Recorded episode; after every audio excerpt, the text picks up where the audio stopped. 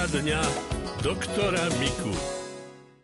Ja by som pána doktora pozdravila. Ďakujem pekne. No a chcela by som sa opýtať, že čo je to, keď ma celé svalstvo bolí, hlava, prsná chrbtica, celé ide po celom tele, viem si rady.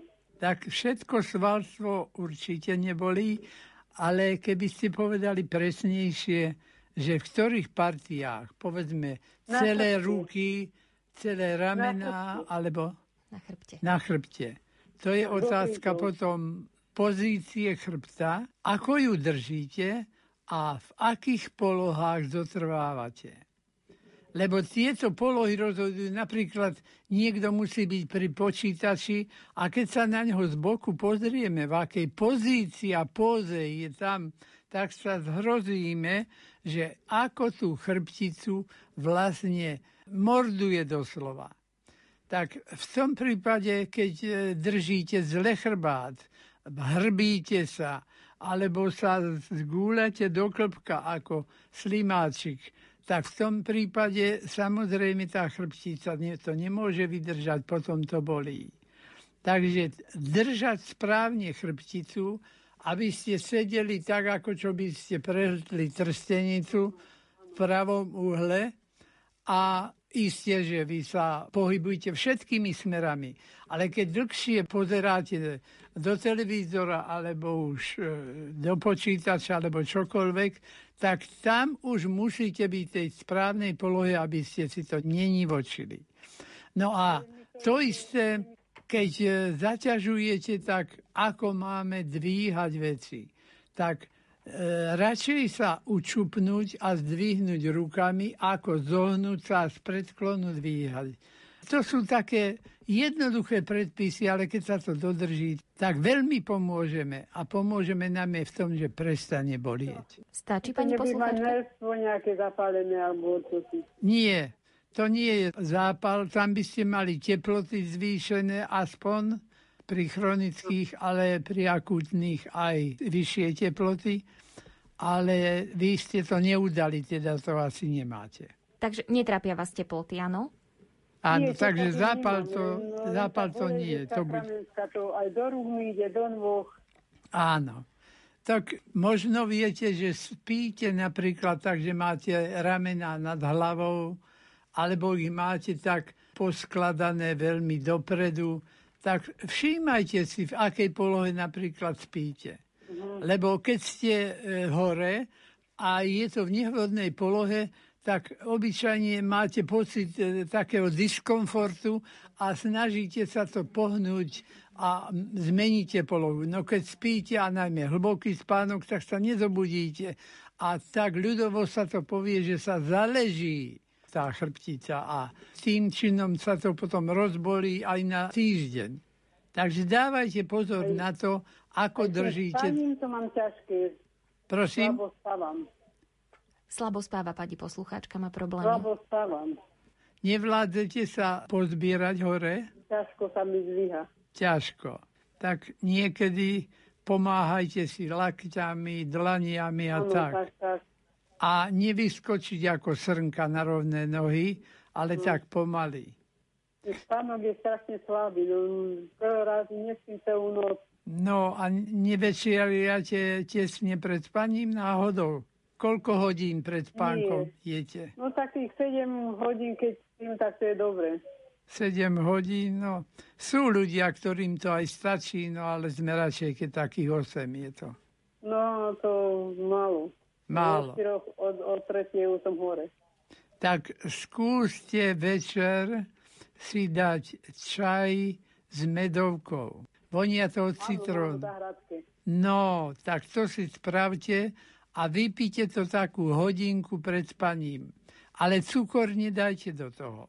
Nedávam vôbec do čaju. Dobre. Ten čaj, medovka, keď má byť účinná, nesmiete uvariť, lebo potom by tá účinná látka, tá voňavá silica ušla do vzduchu a v organizme by nič nebolo. Takže zapariť to, že vriacu vodu nalejete, zakriete potom čálku a po takých 12-15 minútach už je to zaparené. Len tá hlava, keď ma strašne bolieva. A to vás bolí v čele, alebo v sluchách, alebo kde? ako tá krčná krčnica, tak do tej... No vidíte, tak tam je dobre niekedy potom e, mať tzv. šancov golier, to ak chodíte k nervovému lekárovi, ten vám to predpíše. A keď to veľmi bolí, tak sa dá ten golier na krk, ale to sa nesmie držať potom 24 hodín, jednak by ste sa veľmi potili na mm. krku ale tak ako náhle to prejde potom, tak si to zhodí. Rádio.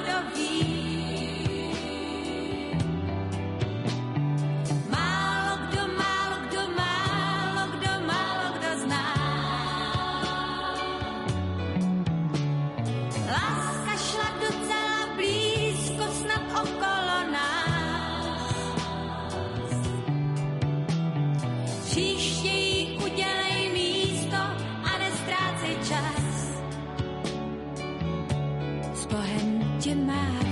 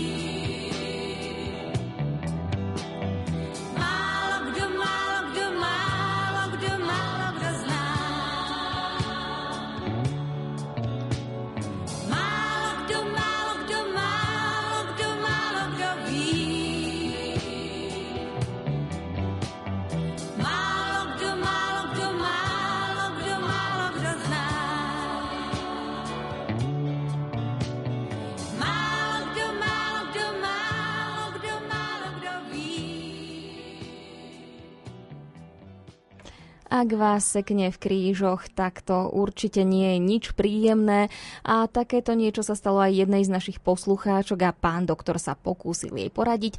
No a rozprával sa aj s poslucháčkou, ktorú trápilo pálenie po operácii bedrového klbu.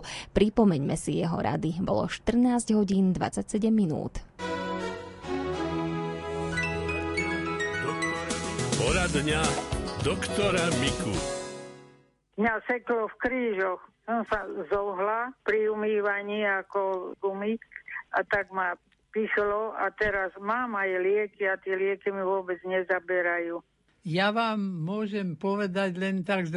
generikum, to znamená, že ten prostriedok sa volá ináč a v lekárni to vedia. No, tak môžete napríklad lieky, ktoré vám neublížia, lebo sú aj také, čo znížia imunitu, ohrozia obličky, pečeň, to sú tzv.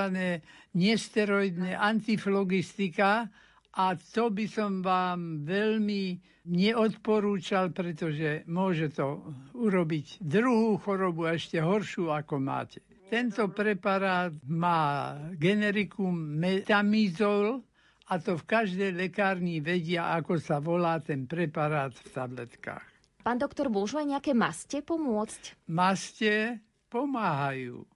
A majú ešte aj tú výhodu, že prakticky naozaj neublížia, prekrvia hĺbšie partie, kde to bolí a neškodí to v zásade. Tak sú také derivačné mastie, tomu hovoríme, to znamená, že pôsobia pocit chladu alebo horúčosti. Ono to vlastne e, v žiadnom prípade nezohreje tú kožu ani neochladí, to je len pocit na naše senzitívne nervy. Tak to sa jemne natrie na tú oblasť, kde to bolí, nechá sa to, aby sa to vpilo takých 20 minút na vzduchu, čiže nie pod nepriedušnú bielizeň hneď, ale po 15 minútach už môžete sa obliec. Ale nechať to a potom to pôsobí vynikajúco. No, skúsim. To. Môžete si dať aj tú chladivú, napríklad to gáfor, mentol, eukalyptol, no alebo tú hrejivú, ktorú vlastne vyrábajú zo štiplavej papriky. Oboje je účinné a neškodné. Fyziologicky nám to pomáha. Vyše roka mám operovaný klb a stále ma páli. Chcem sa opýtať, či to pálenie počas zmizne, alebo či to súvisí s poškodenými driekovými stavcami a platničkami. Mastím si to kostihojom a inými mastiami, ale nepomáha. Tak zaprvé toto nevyzerá ako následok nejakého tlaku na nerv, ale môže to byť stav potom zásahu. A tam, ak sa nejaký nervový spoj senzitívneho nervu, ak sa tá operácia toho dotkla, tak to môže trvať veľmi dlho. Ale tam by napríklad, keď už si dávate mastičky, dávať si tzv. derivačné maste. Kostihoj nám na to nepomôže. Žiaľ, naši predkovia sa mýlili. On ten kostihoj nikdy nezahojí kosti. No ale keď už máme ho pomenovaný, tak, tak ho tak menujeme, ale s kostiami nemá nič spoločného.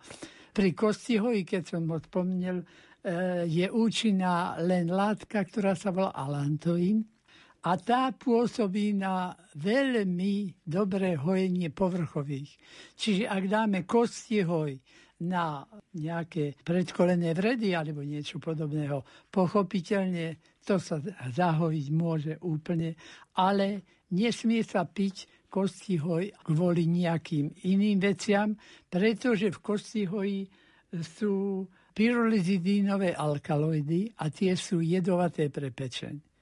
Takže nie len, že neúčinkuje to na vnútorné veci, ale je to aj nebezpečné. Takže kostihoj len a výlučne zvonku.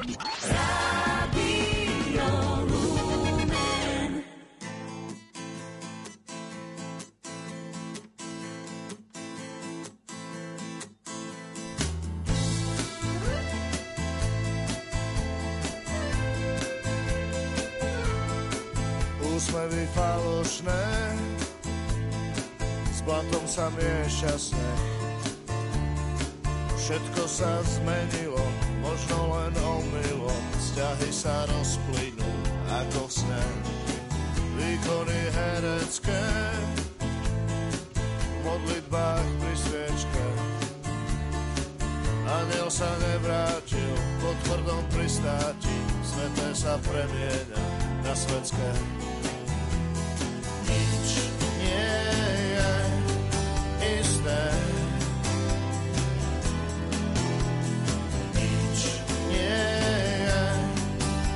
Isté.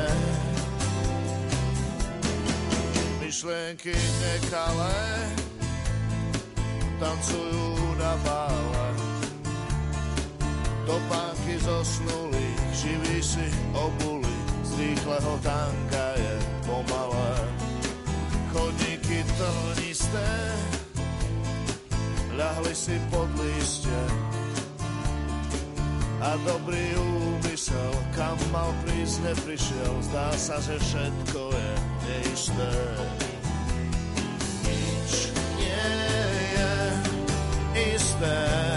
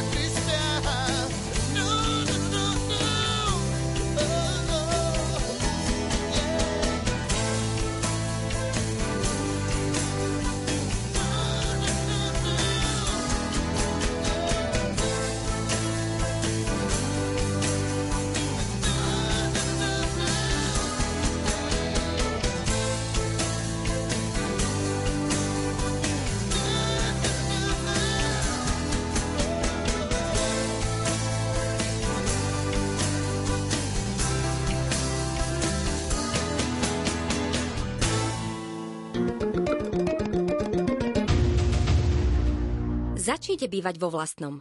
Posledné jednoizbové a dvojizbové byty s parkovaním v pokojnej časti mesta nájdete na Magnetovej 11. Termín dokončenia stavby už koncom leta tohto roku. Ceny už od 70 tisíc eur s možnosťou výhodnej hypotéky. Viac na webovej stránke www.magnetova11.sk alebo volajte 0950 717 999.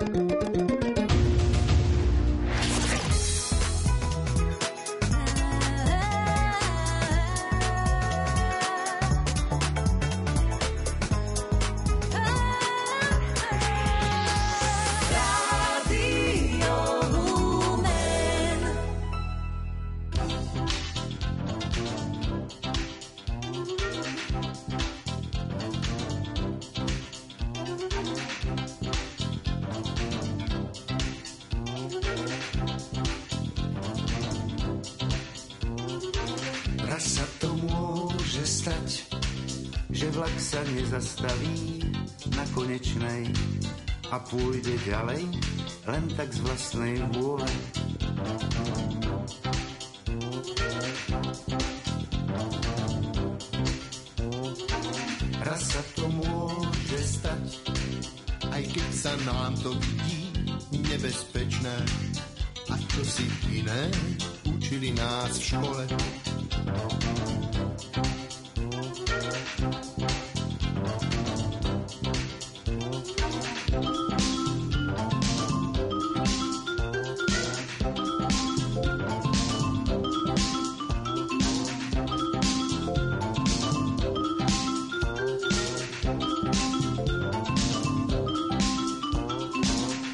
Sa to môže stať, že vláčik vyberie sa kam chce a my mu držme palce.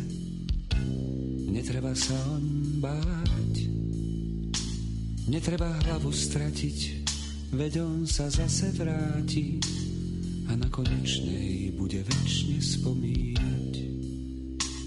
A na konečnej bude väčšine spomínať. A na konečnej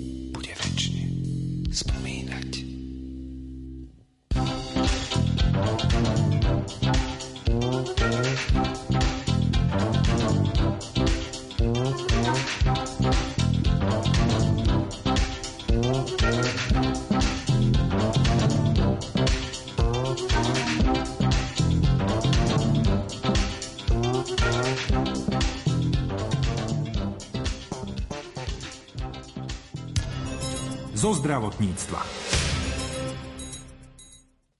Správne dýchanie je súčasťou fyzioterapie. Môže pomôcť pri rozmanitých problémoch, ktoré zasahujú dýchací systém človeka.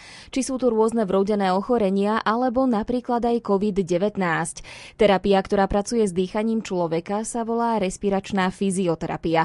Redaktorka Mária Čigášová sa zúčastnila na vzdelávacom podujatí fyzioterapeutov v Košiciach. Podrobnejšie jej tento spôsob terapie priblížila fyzioterapeutka Petra Kolcúnová. Respiračná fyzioterapia pracuje s dýchom človeka. Dých človeka sa skladá z nádychu, z výdychu a má tam svoje pauzy po nádychu, po výdychu. Čiže pracujeme s týmito pauzami, pracujeme s rýchlosťou toho dýchu a cieľom je, aby sme to dýchanie dokázali uvoľniť netýka sa to len pacientov, ktorí majú nejaké obštrukcie, to znamená sú zahlienení, ale naozaj každý človek, tým keď preťažuje to svoje dýchanie, tak začína používať aj iné svaly, ktoré k tomu až také nie sú určené a potom tí ľudia môžu mať rôzne bolesti, môžu mať rôzne refluxy, ale pracuje sa hlavne s dýchaním. Tento workshop je však zameraný na obštrukčné ochorenia, to znamená, ak sa v tých pľúcach nachádza hlien. Učíme sa rôznym technikám, využívame pomocky respiračné, ktoré majú v charakter zvýšeného tlaku alebo nejakých vibrácií. Učíme sa používať prístroje, ktoré sú v súčasnej dobe moderné a majú naozaj tak vyvinutý signál, ktorý pomáha aj rozpušťať hlien, aj posúvať ho v tých plúcach. A v súčasnej dobe sme veľmi radi, že aj takéto prístrojové pomôcky boli umožnené pacientom získať cez zdravotnú poisťovňu, takže je veľmi žiaduce, aby sa fyzioterapeuti v týchto technikách zdokonaľovali a učili sa ich, pretože tieto techniky neboli v minulosti základom vzdelania na fakultách a školách. Čiže tieto vedomosti treba si doplňovať na takýchto presne podujatiach, ako je toto napríklad? Vedomosti fyzioterapeuta sa zdokonalujú celý život podľa jeho praxe. Takže musím povedať, že každým rokom novými zobrazovacími metodami, novými výskumami v rámci evidence base sa získavajú nové informácie, čiže vzdelávanie nikdy nejakým kurzom nekončí, ale naozaj pokiaľ fyzioterapeut pracuje, tak sa vzdeláva vlastne celý čas. Spomínali ste, že pri tejto terapii sa používajú aj pomôcky alebo aj prístroje. Aspoň niektoré, keby ste nám predstavili, na akom princípe fungujú, v čom pomôžu. Máme viac teda druhov, stále musíme vedieť, aký cieľ u toho pacienta chceme. Čiže momentálne, keď budem rozprávať o pomôckach, ktoré sú pre uvoľnenie obštrukcie, tak to sú pomôcky malé príručné. Je tam pariopep, alebo flater, akapela, kornet, aerobika. Sú to prístrojové pomôcky, ktoré v sebe obsahujú určitý odpor a my keď ideme vydychovať, tak vlastne sa zvýši vnútroplúcný tlak tým pádom sa dýchacie cesty trošičku rozšíria a na základe toho, ako my si spracujeme ten výdych, aké mu dáme časové trvanie, akú mu dáme rýchlosť prúdenia, tak na základe toho sme schopní pomôcť tomu pacientovi ľahšie ten hlien posunúť v dýchacích cestách, aby ľahšie vykašľal. Snažíme sa naučiť aj to, aby pacient nemusel kašľať, ale aby proste iným veľmi jednoduchým manévrom si vedel ten hlien z plúc odstrániť, pretože ten hlien, keď upcháva dýchacie cesty, tak sa znižuje tá dýchacia plocha, dochádza k neokysličeniu a samozrejme takéto plúca zlyhávajú. Zlyhanie plúc samozrejme znamená smrť toho jedinca, čo je niečo, čomu by sme teda chceli zabrániť čo najdlhší čas, aby e, tento človek sa nemusel trápiť hlavne tým, že musí vôbec ten hlien nevie zo seba dostať. Netýka sa to ale len teda cystickej fibrózy. Hlien máme aj keď ochorieme na iné ochorenia, hoci je to obyčajný zápal plúc, alebo teraz v rámci tejto covidovej situácie niektorí pacienti mohli mať aj obštrukciu hlienom, hoci covid ako také ochorenie nie je tam gro toho hlienu. Ty skôr kašľú z iného princípu, ale takisto sa u nich používa respiračná fyzioterapia. Vrátim sa ale ešte k tým pomockám. Takže máme tam ten tlak a máme potom pomocky, ktoré prerušujú ten tlak. To znamená, dochádza k takému otraseniu v dýchacích cestách, kedy hlien sa môže ľahšie odlepiť. Vy ste spomínali, že existujú aj prístroje veľmi unikátne, ktoré dokážu tým pacientom pomôcť. Čom je tá unikátnosť? Najnovším prístrojom, ktorý máme, je prístroj Simeox. Vie hlien skvapalniť a ľahko ho vie vysávať ako keby aj z toho pacienta, čiže ľahko sa aj posúva. Avšak Simeox je prístroj, s ktorým sa naozaj treba naučiť pracovať. Pacient nevie si zvoliť takú techniku, aby to vedel proste sám podľa nejakého návodu urobiť, takže tam je veľmi dôležitá práca toho fyzioterapeuta. Naozaj fyzioterapeut je v súčasnej dobe jediná profesia, ktorá vie pracovať s týmto prístrojom a naviesť toho pacienta na ten správny výdych. Ten správny výdych zaznamenáva prístroj a vie si vybrať tú časť toho výdychu, ktorú ten fyzioterapeut musí navodiť a tam začne pracovať pneumatický signál, ktorý vlastne s tým hlienom vie pracovať, rozpustiť ho. Pokiaľ je do toho prístroja len robený výdych bez takejto inštruktáže, tak nemá takú funkciu a veľmi ťažké je, aby pacient proste bez nejakej inštruktáže na to prišiel. Takže toto je pomocka, ktorá vyžaduje spoluprácu pacienta, vyžaduje erudovaného fyzioterapeuta, kontroly, ktoré by mali byť potom raz za mesiac, ak je ten pacient naučený, prípadne ak je vo veľmi dobrom stave a e, nemá s použitím problém, tak aspoň raz za tie tri mesiace. Radio.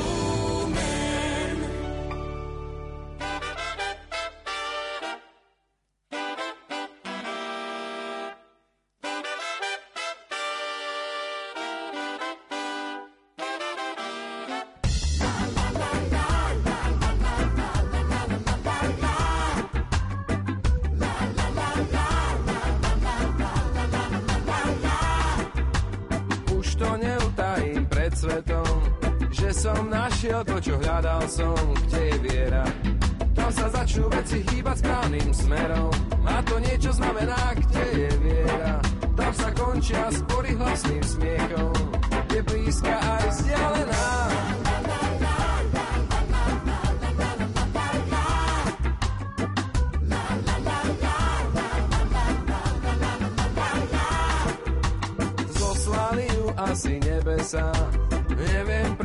Ale teším sa, kde je viera. Tam aj bosky chutia ako niečo vzácne. Zmizli noci besené, kde je viera. Tam sa nečaká na hviezdu, kedy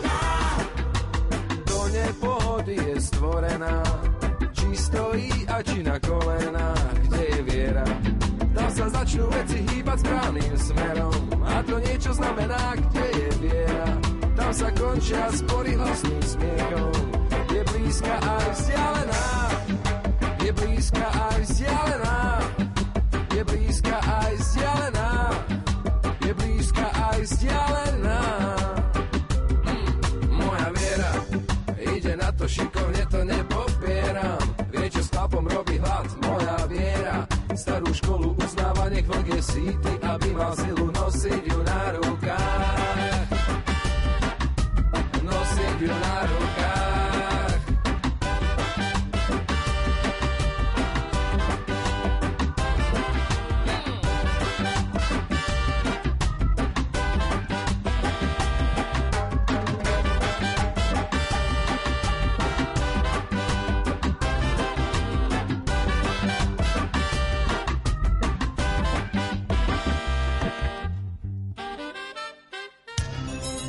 Zdravotníctva.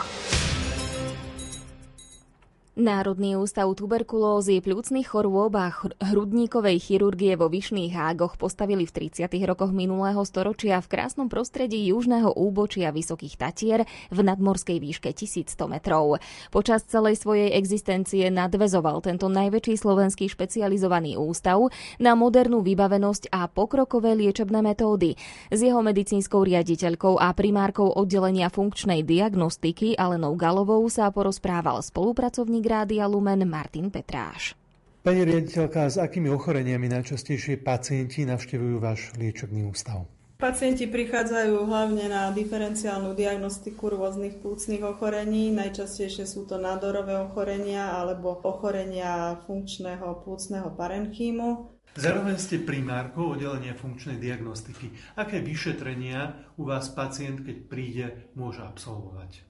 Tak v ústave je oddelenie funkčnej diagnostiky ako samostatné oddelenie, tým, že vlastne pacienti u nás často končia na operácii plúc, s tým, že potrebujú mať komplexne vyšetrené plúcne funkcie, aby po operácii potom sa nestalo, že pacient vlastne stratí toľko toho funkčného tkaniva, že vlastne nevládze dýchať.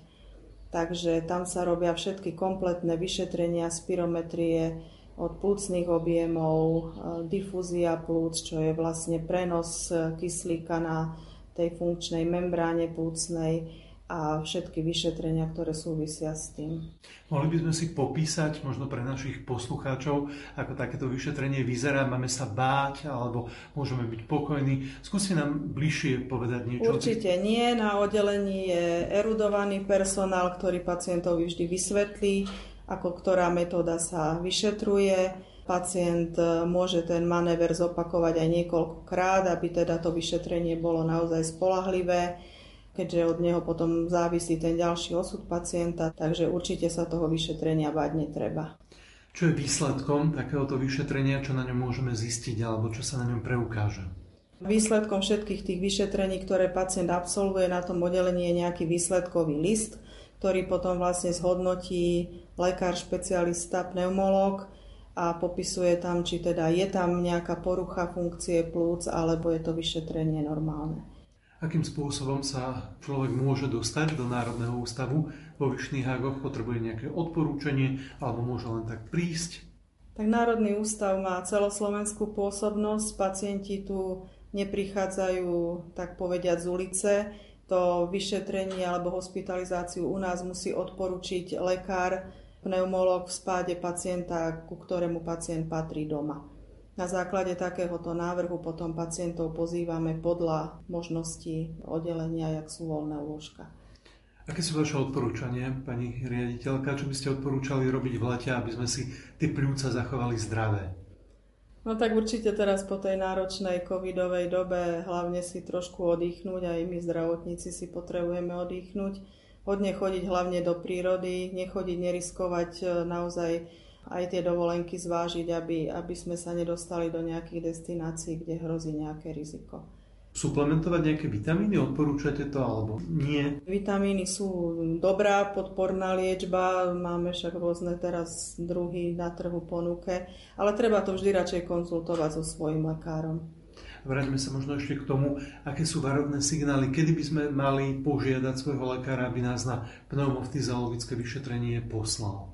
No tak určite, keď máme nejakú dýchavicu, ktorú si nevieme vysvetliť alebo ktorú sme doteraz nemali, ak máme kašel, ktorý trvá povedzme viac ako tie 3 týždne a už sme možno aj vybrali nejaké lieky od obvodného lekára, ktoré nefungovali, tak netreba to podceňovať, treba radšej urobiť rengen plus základné vyšetrenia, aby sme niečo nepremeškali.